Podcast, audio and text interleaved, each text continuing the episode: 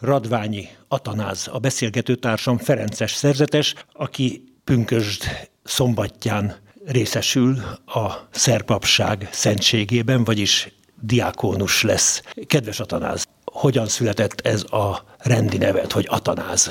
Az Atanáz nevet akkor választottam, amikor a szerzetes rendbe beléptem, előtte engem Antalnak hívtak, és igazából három oka van a névválasztásnak. Az egyik, hogy én Esztergomi diák voltam, és ott ismertem még az idős Ferences Atanázatját, akinek az élete nekem nagyon szimpatikus volt, egy kedves, vidám idős testvért ismerhettem meg benne. A második ok, hogy amikor nevet kellett választani, és Szent Atanáz élete nagyon megfogott az, hogy ő egy elég karakán ember volt, kiállt a hitért, és küzdött érte, és nem engedett belőle egy fikarcnyit sem, még akkor se, hogyha ezért többször száműzték. Tetszett ez a komolysága és kitartása, úgy gondoltam, hogy ez a szerzetes életben ez egy jó példa lesz számomra.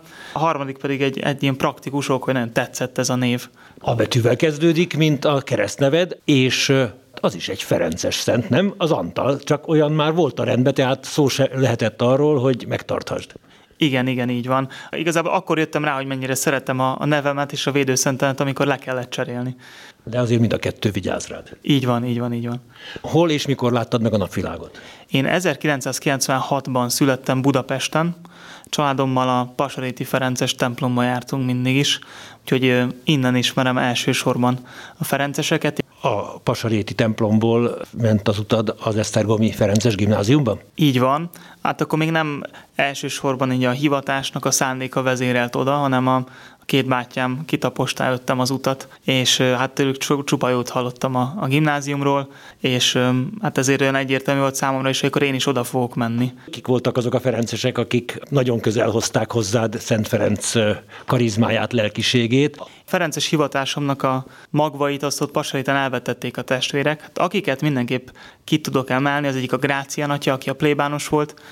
Ugye hat éves korom óta jártam oda a misére, ez egy családos mise volt, és ő mindig a prédikációba, vagy hát többször volt kis színdarab, utána mindig volt a gyerekekkel külön imádság, akkor lehetett tőle kérdezni, és ezek nagyon nagy hatása voltak rám, mert a mai napig sok mindenre emlékszem ennek köszönhetően.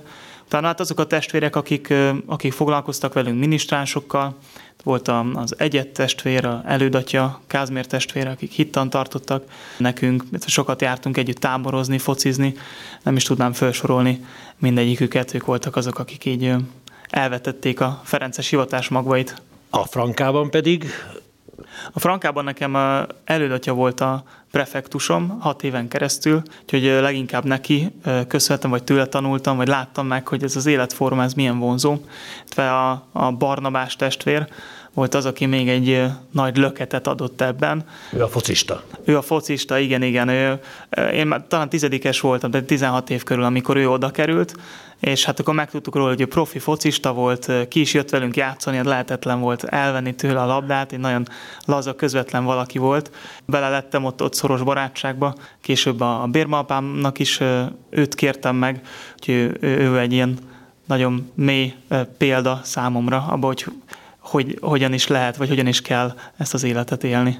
Mikor döntöttél még érettségi előtt? Mert érettségi előtt eldöntöttem, nagyon hosszú gondolkodási időszak előzte ezt meg. Kezdtem róla beszélgetni, először a barátaimmal, utána a Ferences testvérekkel. Ebbe az időbe kezdtem el úgy igazán imádkozni azon, hogy hát ugye ez tényleg az én utam, akkor, akkor a jó Istentől kapjak ebbe valamilyen fajta megerősítést.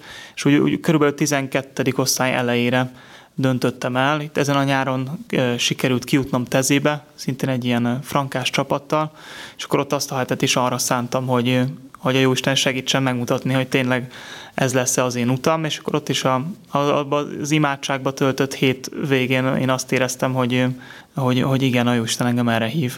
Úgyhogy a, rögtön az érettségi után beadtam a jelentkezést a rendbe, és azóta 2014 óta vagyok a rendi keretek között. Egy évig voltunk Széchenybe, az, az szintén egy lelki gyakorlatos év, aminek az a célja, hogy az ember a, letisztázza a hivatását, hogy miért van ott. Na, nehéz volt, mert úgy leginkább önmagammal szembesültem, illetve hát le kellett vetkőzni a, a világból magammal vitt függőségeket, mint telefon, számítógép, sport, vagy tévé, hogy követni a focinak a híreit. Ezt, ezt mind ott nem lehetett, de nagyon hálás vagyok az, azért, hogy ezáltal az Istenhez közelebb jutottam, ténylegesen megtapasztaltam, hogy mivel jár a, a szerzetes élet, és ennek a végén tudtam először elköteleződni, akkor még csak egy évre. Pius atya, aki, aki jelenleg a tartományfőnök, ő volt a, a novicius magiszterem. Leteszed az egyszerű fogadalmat, hányban volt ez? Ez volt 2016-ban, amikor letettem az örök fogadalmat, ami azt jelenti, hogy most már életem végéig így